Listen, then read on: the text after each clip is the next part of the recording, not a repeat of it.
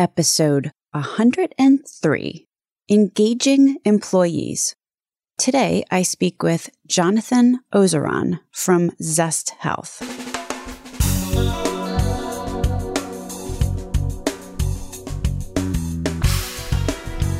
American healthcare entrepreneurs and executives you want to know. Talking. Relentlessly seeking value. Here's your dose of healthcare history trivia for the day. When Medicare and Medicaid was under discussion starting back in FDR's day and finally signed into existence by Lyndon B. Johnson in 1965. But during those years, a nationwide single payer system was also on the table and under discussion. Interestingly, the idea to cover non retired employed people was opposed by unions.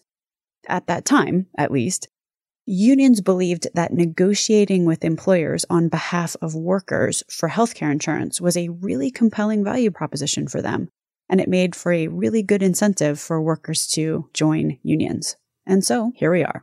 Today, I speak with Jonathan Ozeran from Zest Health about what it takes to help employees make better healthcare decisions and take advantage of the resources that an employer might make available to them to do so.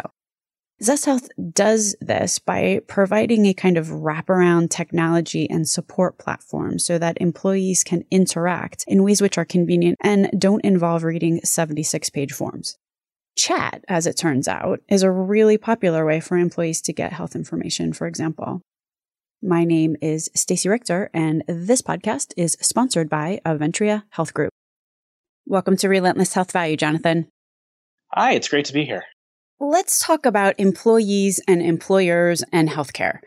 Once a year, every employee has to select a health plan which is offered by their employer. Why is this maybe not as straightforward as it may appear as soon as an employee opens up the first of hundreds of pages of documentation? Yeah, it, it's kind of funny how complicated and messy it can become for all of us as employees. And, and, that's a world where we've seen technology and innovation really make a dent in health plan selection, making it easy to actually acquire your plan for yourself, your family, and dependents. The trick and the sad part, really, is that that's where the innovation has historically stopped. This is something that employers typically have seen a desperate need for. In fact, you know, one of the statistics we often cite is from Aon Hewitt, who's pretty well known in the space from 2014 is that this desperation for engagement beyond the plan selection process is now their top priority in 2016. So, employers and benefit administrators are really looking for ways to make sure that employees and their family and their dependents are making the right decisions in healthcare, making the right purchase decisions, which is something new for folks. You know, most are akin to going on Amazon and buying household goods. They don't typically know to do that for an office visit or for a procedure. And that's the trend we're now seeing take place with employers and with uh, the policyholders and, and the employees spending more and more of their hard earned money and what they've budgeted for against the health expenses. And I think it's pretty evident to anyone who has been in this industry for longer than, oh, I'm going to say 12 minutes, that hmm. there is a good deal of cost shifting that is going on. And some of that, of course, is driven by employers it's very evident that patients are becoming much more price sensitive. I can see that this is kind of a conundrum because at the same time, you're getting employees who are price sensitive and might not necessarily be making, let's just say, good long term decisions or not have the wherewithal to make good long term decisions. In other words, kind of penny wise and pound foolish, which winds up then impacting the employer in the long run. Is that what you're seeing? Yeah, absolutely. Another thing we've seen in terms of the just the pure magnitude of the increases, even in the last 10 years or so, I think this was actually from Kaiser, is that the worker contribution is over 80% as an increase in that 10 year mark. So, what we used to know 10 years ago is putting towards our healthcare and kind of offsetting those costs that our employers are giving us as plans, we're now spending 80% more out of pocket for that. And the troublesome part, we can't just blame the employers. They're now spending 60% more than they were 10 years ago as well. So those numbers continue to grow and escalate. And the employers are, are arguably investing in more services and programs to augment the plan that sadly most employees just aren't aware of. They put it in an email, never refer back to it. And it's becoming apparent that making use of all of these services are really critical and not just having a plan. right? So there's integration needs across the landscape.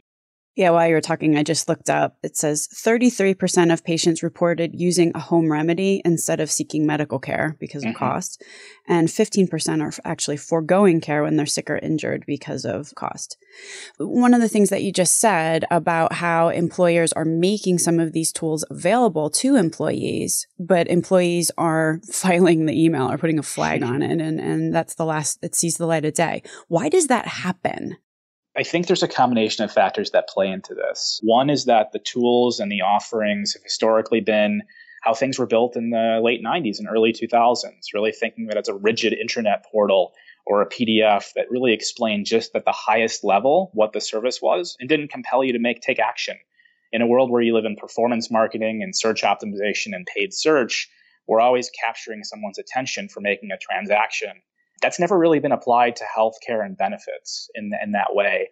And so when you look at health plans and employers, they don't have the talent internally to manage some of these different types of capabilities in house.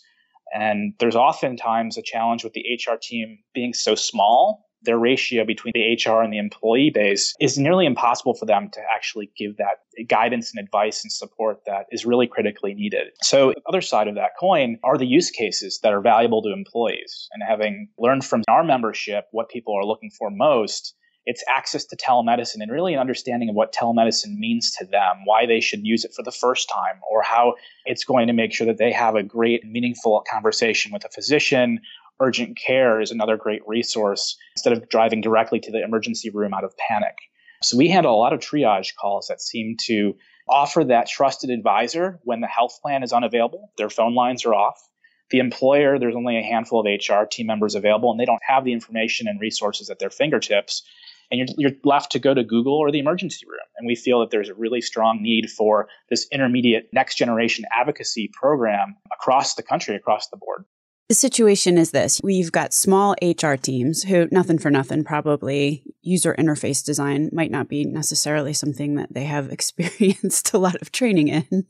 So, you know, you've got an HR team or medical plan administrator at an employer who is suddenly now faced with a situation where their own internal customers, the employees that they serve, they have many more needs. Before, maybe I'm not going to say it was turnkey by any stretch of the imagination, but if you had a plan that was picking up most of the costs and things were going relatively smoothly, there was a lot less involvement perhaps that was necessary by the employer. But now that we've got all this price shifting that's going on, things are just getting much more tilted towards the employee having a lot of questions or the employee having a more potential to, to perhaps forego care and have that result in some pretty bad outcomes, which, as you just mentioned, the employer might be now more responsible for. I've heard Zest Health called a concierge. Yeah, so we consider ourselves next generation advocacy, where we do all the integration from a variety of different places. Think of who is eligible on a plan for an employer what are all the benefit designs and all the different permutations of those plans? There might be for a large employer dozens, if not hundreds. And that becomes very confusing for that small team of HR folks to manage those inquiries that they get via phone and email. Health plans often have narrow and tiered structures for their provider networks, which makes it even more complicated and difficult for the end user employee in this case or their family to make the right decision. You then layer in things like HSA, FSA, knowing what a procedure might cost, how to get the best price without sacrificing quality, and then even just getting access to your own data in the form of accumulators and claims using telemedicine programs your employer is paying for but seeing less engagement for this is a lot of information that if it can be placed one single experience one mobile app one phone call away it's human powered technology with all of the data that we'd ever really need to provide that guidance and trusted support. And that integration is really necessary because appointment scheduling is independent of the services and programs that are available to help you with your health. They're independent of the telemedicine programs who have doctors enlisted on their staff that don't necessarily integrate with the rest of the system.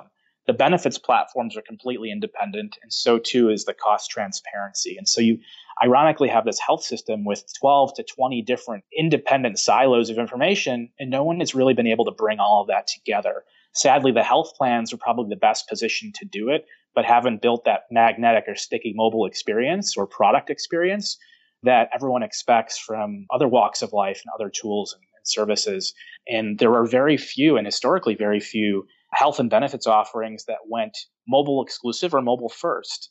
And it's really that slow evolution that we think can be accelerated with solutions like Zest Health. I have a bunch of questions about what you just said, but before mm-hmm. we go there, I just want to bring one point to light, and that is the varying definitions of the word advocacy. Our first conversation, either I said the word advocate or you said it, and I think we were both confused in my silo of the industry, if you say patient advocacy or you say advocacy, it means kind of a group with a common condition or mm-hmm. disease or concern might be the way to put it. And those individuals band together and advocate the health system on behalf of getting research done or better care for patients with that particular condition or concern. On your side of the house, however, what does advocacy mean? So these things can span looking for a therapist and being able to request appointment with one. It could be things like helping with an EOB or understanding of that bill that they just received, this member in this case has received looking for a doctor's suggestion or recommendation specific to a specialty, specific to a location. Perhaps the member is traveling. Really needing to know that this member is not going to get a surprise out of network bill.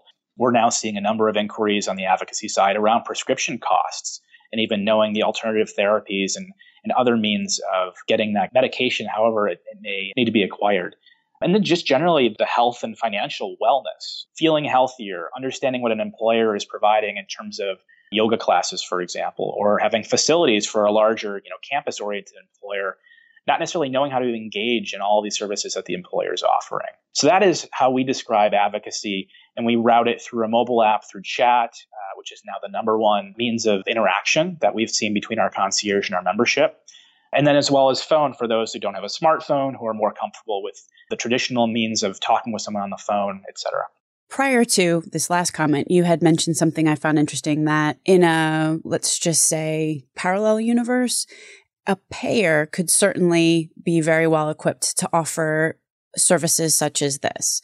And I think once again, it's pretty evident in this universe that payers have a really tough time with that. I mean, for one, they've never done it before. So they're very big rookies in the whole mm-hmm. developing sticky website space. So we've got that going on on that hand. But I would also suspect that employers, especially self funded employers, might have things going on which may be outside of the scope of a health plan as well. Do you see that, that employers are doing things which are outside of the purview of, of, a payer? So having a third party who's able to pull together all these disparate resources is something, or are, are most things actually controlled by the payer still?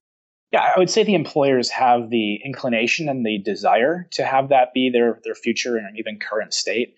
I think the challenge goes back to their resources and their ability to make that come to life. I think what we see is that services and programs are the employers are enrolling on behalf of the employee population. They'll have an email campaign, which really just comes from someone's outlook. It really isn't a, a traditional email campaign we would see outside of healthcare and benefits, where you know your segments, you have cohorts, you're understanding kind of life cycle messaging around who's paying attention versus not. I think there's a tremendous opportunity to help those employers with those, we'll call them outreach campaigns, really getting someone to pay attention in a world in health and benefits where folks have historically been able to have the luxury of being somewhat ignorant and somewhat indifferent about what was being provided by their employers, even though there was a significant spend there. And I think that has to do with what's now over 50% of employers at the large scale offering high deductible health plans, which means at the end of the day, every one of us has to think about instead of spending $1,500 on a plan, the deductible, now it's three, four, five, or six thousand dollars, and with families, it goes even higher than that employers are benefiting from folks understanding that they have to pay more attention, but they're still grappling with what those tools are and what those pieces of information are that are super relevant and hyper focused on, on the employee's decision making. What are the ways in which a service such as Zest Health can get in there and help employees get at the information that they're looking for in a way that doesn't involve. I, was reading something the other day. They gave people a choice. You know, do you want to read through health insurance documentation or do you want to, I don't know, have your finger smacked by a hammer or something like that? And most of them opted for the hammer. so, how does a service like Zest Health come in and straighten out?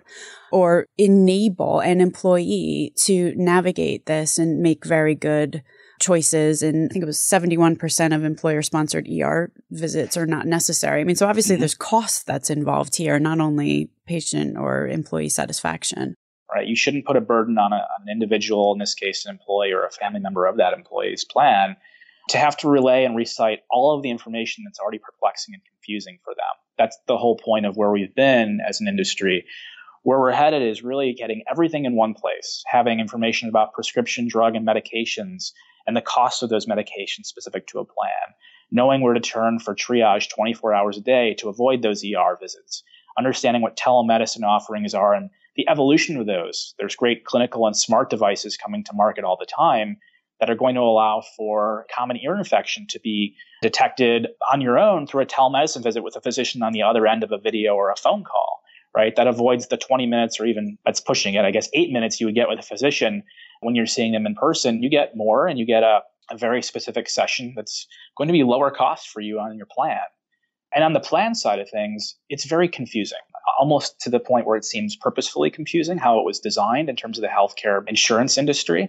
All that benefit information, the utilization information, where to turn, what other programs and services are available all of that is really paramount to having someone log in, see it all in one place, have a chat, have a phone call, and be done and return to their life. And the value that our members see from having this experience in one place is that they can come to us. It's first now top of mind versus struggling and ignoring what might be a healthcare decision they have to make or a cost specific decision they have to make there's someone on the other, the other end that is going to be able to kind of extend what they're able to do on their own and bring down their costs, get them an appointment in a much more simple manner where they don't have to wait on the phone or navigate phone trees or wait for a callback or an email. And this is my personal experience with my own healthcare provider. It's a nightmare to get a dermatologist appointment. Not even the cost, that's a separate decision uh, if you should even have it, but just waiting for seven weeks to get an appointment our concierge can help bring down that wait time, access the folks who need to get access in a prompt way, and do it all again with a chat, which I think has been the key motivating driver for engagement for us is I log in, everything is there. I have someone I understand the other side is very competent in what they do, and they know everything about me. I don't have to start from square one. Most folks haven't really invested in those tools and technologies and data to be able to have that experience be so uh, simple and what we often cite as magnetic, where once a member has had that first experience with us, they don't go back to doing whatever it is they were doing before. They come back and use the Zest concierge service. Is Zest actually providing the telehealth physicians, for example, and you are actually interfacing with HIPAA protected patient information outside of the four walls of the health plan? Yeah, it's a great question. Um, and most employers are using third party services from the telemedicine perspective that are very popular and they're growing very quickly in terms of the provider and doctor networks they're onboarding uh, as they do. These companies, for example, uh, MD Live, Teladoc, Doctor on Demand, fantastic companies. The common thread that they have as a challenge is distribution and awareness. So employers may send postcards in the mail to all the employees right after open enrollment, all the plans have been selected for someone to take advantage of telemedicine. And sadly, just like those emails that go to the junk mail from the HR team, you're also seeing these telemedicine marketing campaigns be put in the trash or shredded, right? And that's just the experience we've seen from our membership because no one is explaining how it's relevant. No one's explaining potentially the costs that are involved. Now, telemedicine is often subsidized by their employer. And there's also a lack or a you know, potential mistrust because it's not how things have been done historically for the last you know number of decades. And so telemedicine is an area where we integrate with those third party programs because the employer is already subscribed to them and they're looking for a means of amplifying that distribution. Our team behind the scenes behind our own concierge service are benefits advisors who have specialties, who have healthcare related degrees, and have been focused on benefits, the application of benefits, claim adjudication, the coding, billing inquiries, all of these really messy and complicated attributes that the average employee doesn't have with them. And, and arguably, even the average HR benefits administrator doesn't have in their repertoire. And on the other side, when there's a triage event, our benefit and concierge advisors will bring a nurse who averages 15 years of experience or more into that dialogue, whether it's a phone discussion for triage or via chat. There's a lot of questions that can come up that most folks have kind of ignored and never really posed because they couldn't get into see their physician or didn't have that true kind of back and forth experience available to them. There has been a lot of discussion lately, and maybe I'm not up on the very latest around telehealth and economics. And this came up when Oscar first launched because one of the main pillars of their model is the opportunity for patients to use telehealth. And, and people were, you know, raising their eyebrows. Is telehealth actually a cost saver or is it mm. an extra cost driver? For example, there was a study that was done which showed that telehealth doesn't actually reduce office visits. It actually adds a telehealth visit. So what people will do is they'll call in for telehealth, they'll talk to somebody and then they'll still go in for a visit although, you know, from a patient satisfaction standpoint, I can certainly both personally and professionally see that there are advantages there. What's the trend been as far as you can tell? Sure. Uh, from our lens and our perspective, there's two sides to it. You, you hinted at the cost savings angle, which is is really the, one of the early questions we get from all the employers we did, we have conversations with, or via their broker consultants who are helping them with their their benefit strategy there really is a very high quantifiable encounter savings with telemedicine that, that is being looked at as kind of the, the future evolution of the overall health and benefits plan. So I don't think it's going away. I think it's increasing. What we do to make sure that that telemedicine visit is very relevant and very core to the member and everything we know about their needs, their particular issues they're presenting with, as well as um, their plan design is accounting for our third party partners and programs like telemedicine in our own net promoter score. So as we look at our service and how we rate our calls, our chats, the quality overall, we think of things like hold time, speed of answer, the overall service level, the net promoter score we get rated by each of our members, but also the third party programs they may opt into, whether that's another service that offers a second opinion. It may be a service that offers a means of very quickly finding a therapist. And now you're seeing companies like Talkspace who are an on-demand chat service for therapists. You have licensed therapists on one hand, and you have members who are looking to have this kind of virtual experience instead of having to have a scheduled appointment in person. And it's now changing the trajectory of how I think care is being delivered because there's now more options available. So for us, we are only looking at the overall picture of how we help a member. And if there's a service that is potentially giving them higher costs, and not delivering some some significant improvement in how care is delivered, it's not something that we'd consider long term. And we have those conversations with employers who are continuously looking for more metrics. And I think that kind of segues into employers lacking historically a means of knowing how members want to engage with them, how they're using those services that are very costly and continuing to rise in costs. And what are those success stories where a member or an employee is using all the services in the right way and doing the right things and making the right decisions. And and this is where some of the reporting and customer success and management that we offer to our employers think of it as a dashboard of who's activating in terms of the accounts, who's engaging, and what are they doing? Are they interacting with us via phone? Are they having telemedicine visits? What categories do those interactions break down into? Things like triage or scheduling or general information or advocacy, as we've talked about, or just general administration of their health plan. And then making sure that the appointment scheduling, because we have the appointment scheduling process handled for the member in a white glove manner, we know if that telemedicine program is driving more frequent appointments that are relevant or irrelevant. And we can similarly provide that guidance to both members and employers. Based on your experience, what have you seen? Have you seen the, the number of visits decline in an environment that does offer speedy and meaningful telemedicine? Do you have that stat? Yeah, I would say in the scenarios that telemedicine is really critically useful, it's someone who has historically been behind on seeing their, their physicians. We often see, for example, in the logistics industry or for folks who are mobile and on the road and traveling, they neglect to kind of monitor their care, right? So telemedicine is critically important. And that's probably where the, the sessions are going to stop because they have never really been going to their primary care physician. They're probably not going to go after the telemedicine visit. So in that case, a very large population right? There's no follow on appointments that are happening, and they're similarly getting guidance and support or even medications prescribed to them in certain cases via a telemedicine visit that normally would have been just a complete you know, indifference on, on behalf of the employee. So in that respect, I would say there's fewer appointments, right, that or follow-ons required. In the case of late at night triage events or anxiety and stress generated encounters, that's something where someone's going to go to the ER. They're not going to go to the office visit. And of course, the, the natural inclination for all health and benefits across the spectrum is bring down the number of visits to the ER. No one wants you to have them. The employee doesn't want to pay. The health plan doesn't want that cost. The hospital doesn't really have the resources for it. It's a lose, lose, lose for everyone involved with the ER. And I think there's a means of telemedicine playing a key role in providing that guidance in a very short amount of time for somewhat of a 30 to $50 fee versus what's typically an over $1,000 fee when you go to the ER, right? So that's some of the cost savings that can be received or generated there. One of the things that we have found to be very valuable to decrease those office visits that are subsequent to a telemedicine visit is having our call, our triage nurses participate in the telemedicine visit. So they will be there before, during, and after the, the call to explain what the member had just heard, to better understand any next steps that are applicable, and to provide that guidance aside from not just being a throw over the wall, but it's a warm handoff and an ongoing follow up.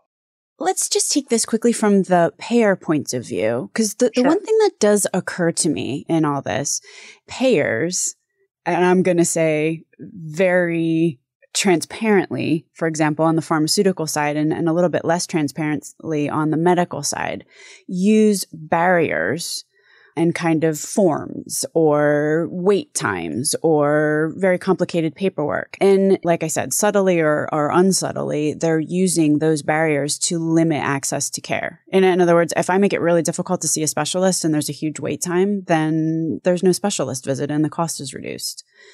So from an employer standpoint or from a payer standpoint, what has been the reception of a service such as yours? Sure. So I think it's valuable to, to point out that Blue Cross Blue Shield of Rhode Island is a known customer of ours using the technology and the, really the guts of what we've built from the infrastructure perspective to avoid having to maintain their own mobile experience and their own product that can be front and center for their, their membership.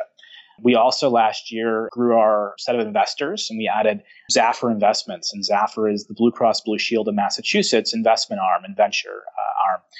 And it's important to bring those two to, to light because it speaks to how important these services and programs and mobile experiences are.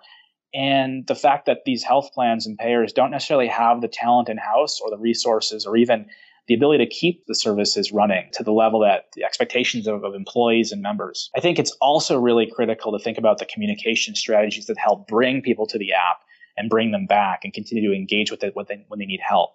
Where can people find out more about Zest Health should they be interested? Uh, you can find us online at zesthealth.com, where we have a couple screenshots and guidance around how we focus and help both the employers and the health plans. Uh, you can take a look at our screenshots in the App Store and Google Play. Just search Zest Health. And we're also on Twitter pretty actively at Zest Health. And if you'd like to get in touch with me directly, I am on Twitter. I'm on LinkedIn. Twitter is J Ozeran, O Z E R A N. I thank you so much for being on the podcast today. Absolutely. Happy to be here. Links to everything discussed on the program today can be found at relentlesshealthvalue.com. If you visit the website, relentlesshealthvalue.com, you will also find a complete listing of all of the shows that we have published thus far with leading entrepreneurs and executives in the healthcare space today. Another cool feature is, you know, you can subscribe to the show so that every week the episode is automatically sent to you. So you don't have to remember to go to the website to download it. Thanks so much for listening.